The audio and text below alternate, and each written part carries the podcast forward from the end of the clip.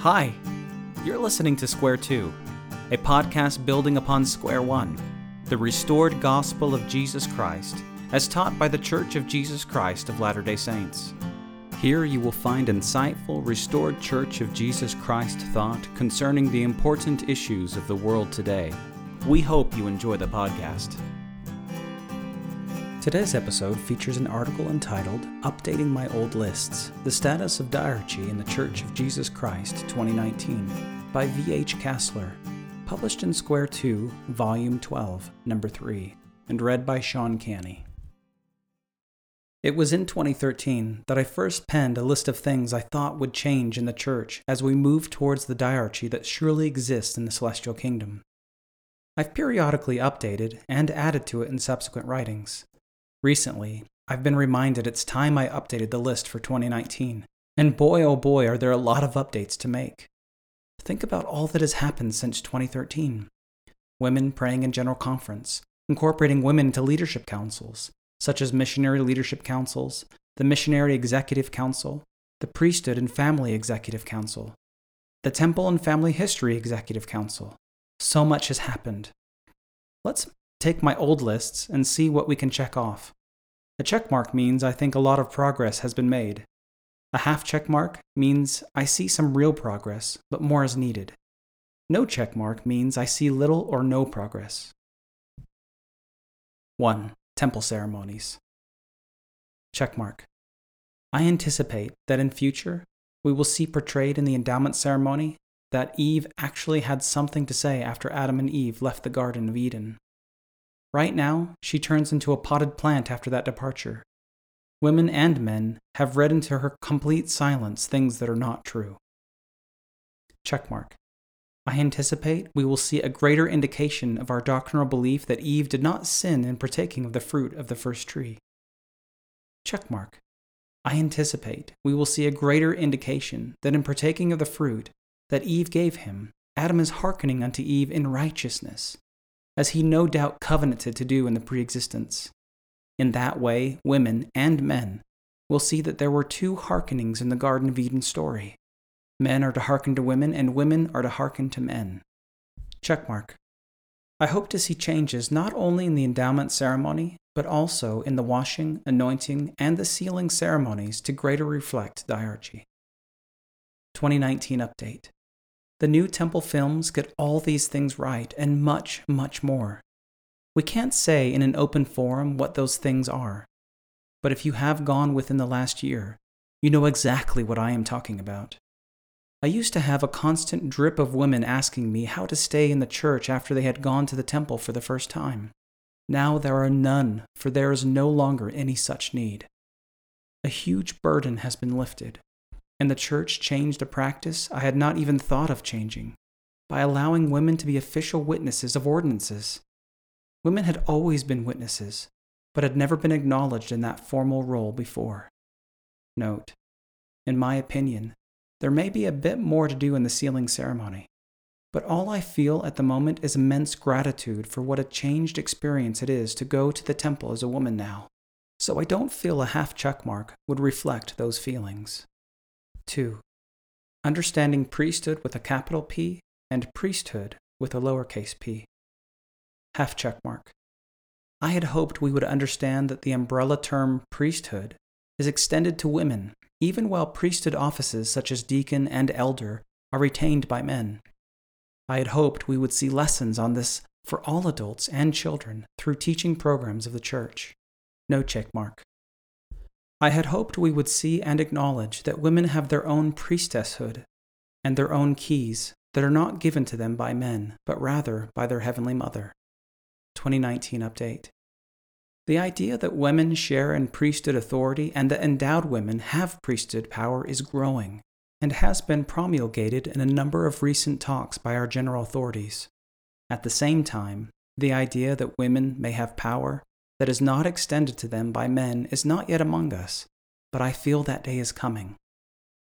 3. Helping parents, including mothers, to more effectively teach the pattern of male female relations as practiced in heaven. Half check mark. In a darkening world where the Church's teachings on male female relations may increasingly be viewed as hateful, I had hoped the church would provide some assistance to parents, including mothers, to help them keep those teachings alive in the hearts of their children.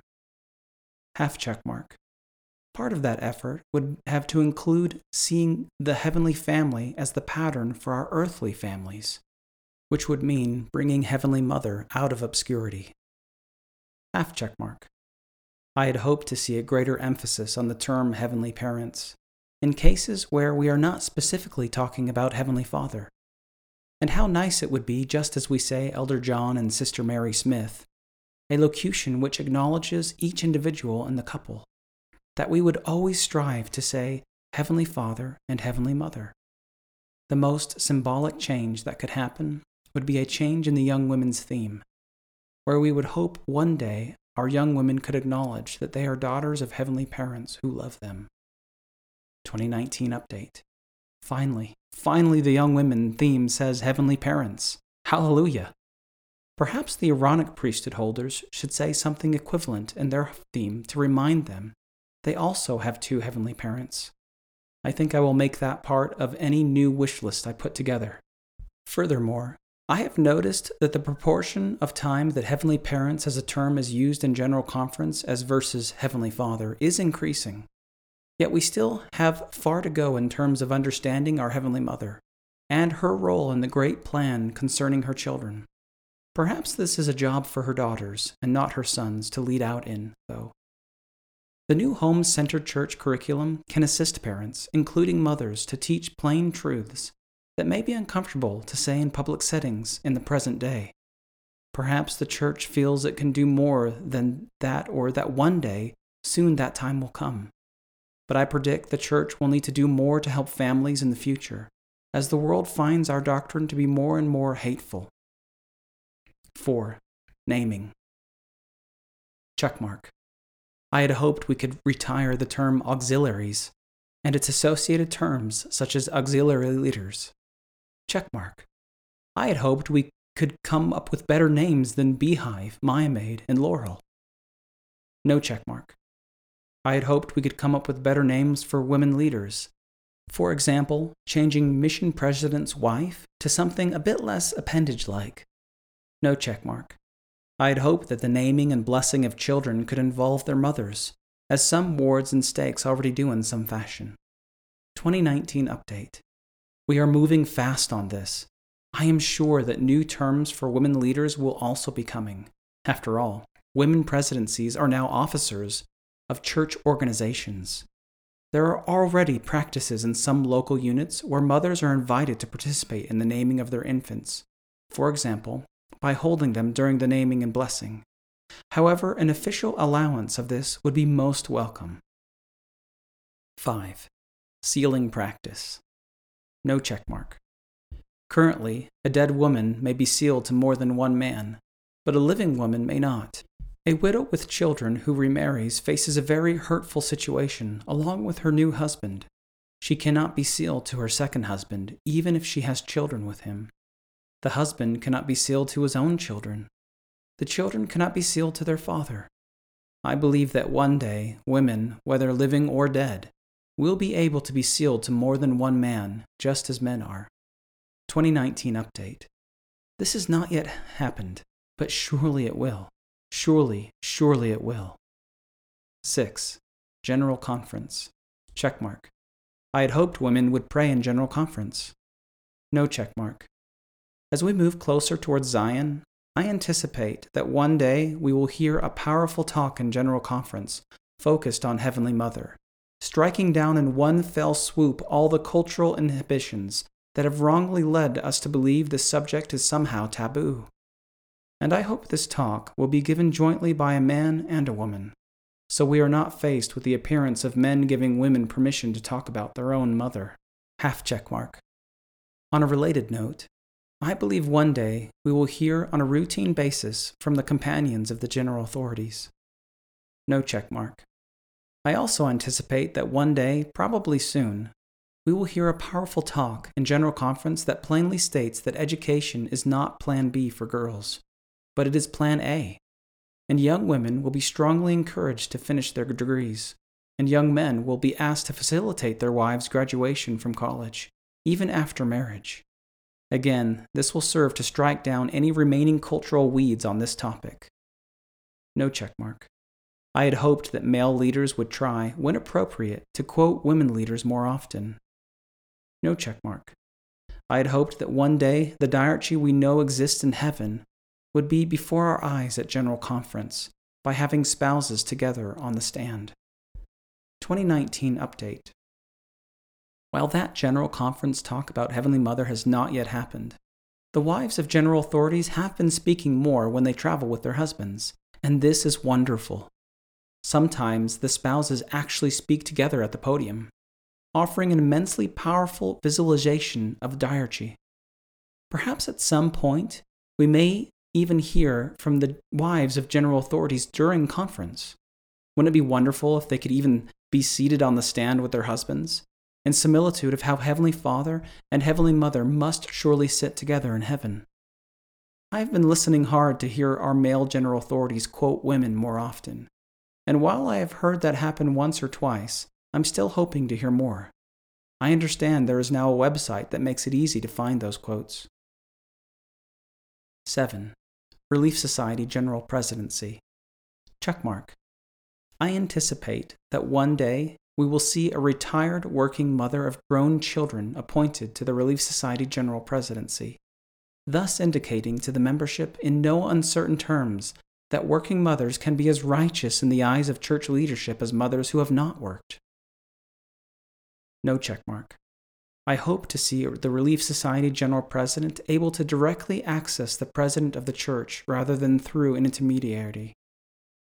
No checkmark. I had hoped to see the General Relief Society President given a chance to formally weigh in on the proclamation on the family, and then the Church would officially make that proclamation part of our scriptural canon, thus demonstrating the equal partnership of men and women in anything important concerning the family. 2019 update. Sister Reyna Aburto, second counselor in the Relief Society General Presidency, is that woman mentioned in my first point. I am also excited that Sister Sharon Eubank was not released as head of LDS Charities when she was called to the Relief Society General Presidency. That is very meaningful, I believe. I have not heard that the Relief Society General President can directly access the prophet yet. If anyone knows of a change on this, please do tell me. No movement yet on the proclamation on the family, but surely that will also take place. 8. Walking the walk on the importance of family. Half check mark.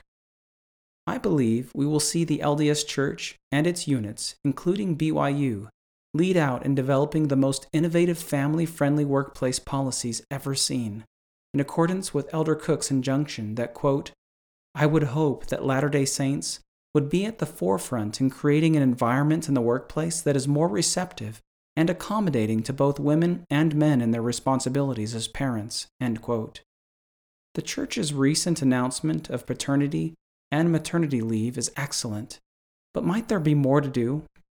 Our heavenly parents gave not only their sons, but also their daughters skills, talents, and insight that could bless our world.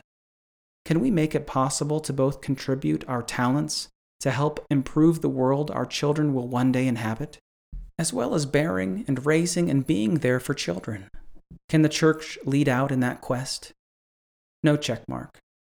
I anticipate we will see over time that men are only considered for high positions in the church if they have not lived their lives in such a way that they have, in a de facto sense, abandoned their wives and children while they pursued success in their careers.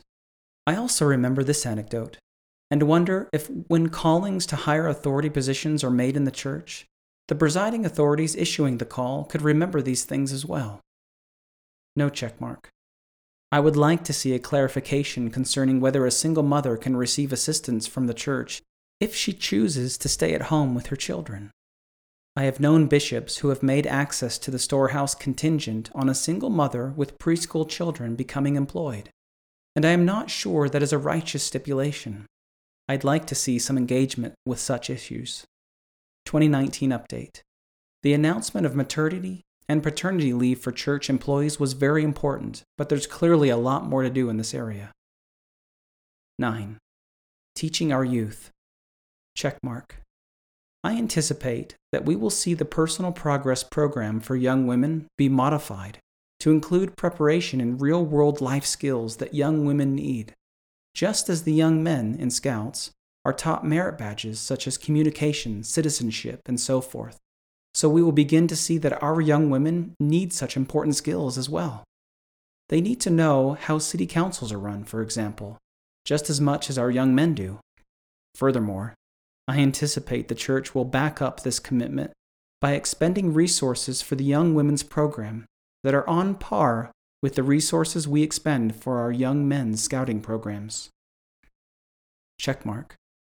Already underway, I anticipate we will see our young men's and young women's lessons will be based more fully on the most modern revelations, and not, for example, suggest that a righteous woman's only possible path is that of a stay at home mom, unless she never marries. We will teach our young women instead that they should counsel with the Lord about the path God has planned for their individual lives, and that God will provide divine assistance for any woman he calls to play a role in the world, as well as a role of a mother. We will teach our young men that the women they love may be called upon by the Lord to play a role in reshaping and healing the world, and that they should support the women they love in these divine callings. No checkmark. I anticipate we will see the church make some small but incredibly important choices that will cascade outward in unexpected ways. For example, the choice to feature some working mothers on Mormon.org, as much more revolutionary for LDS persons than it could be for even non members. It spoke volumes in a way nothing else could. I believe as we move closer to Zion, that we will see the church do small things for women that create powerful ripples, especially in terms of role models for our young women. For example, I would not be surprised if the church one day appointed a woman to be president of one of the three church owned universities BYU, BYUI, or BYU Hawaii for this very reason. No checkmark. I anticipate we will see that our young women will no longer be taught that modesty and chastity are all about protecting men who cannot control their urges, but is rather about equal standards for temple worthiness for both young men and young women. In this regard, I also anticipate that we will speak more plainly to our youth about the myths of rape, such as the dress of a woman can justify a rape, or that men are less to be blamed for their actions than women. No checkmark. I had hoped to see advancement as a young woman seen as important as advancement in the Aaronic priesthood. 2019 update. I believe the new program for youth, since it is the same structure for both boys and girls, is already a huge step forward. It has also been announced that the budget for the Aaronic priesthood and the young women will be split equitably.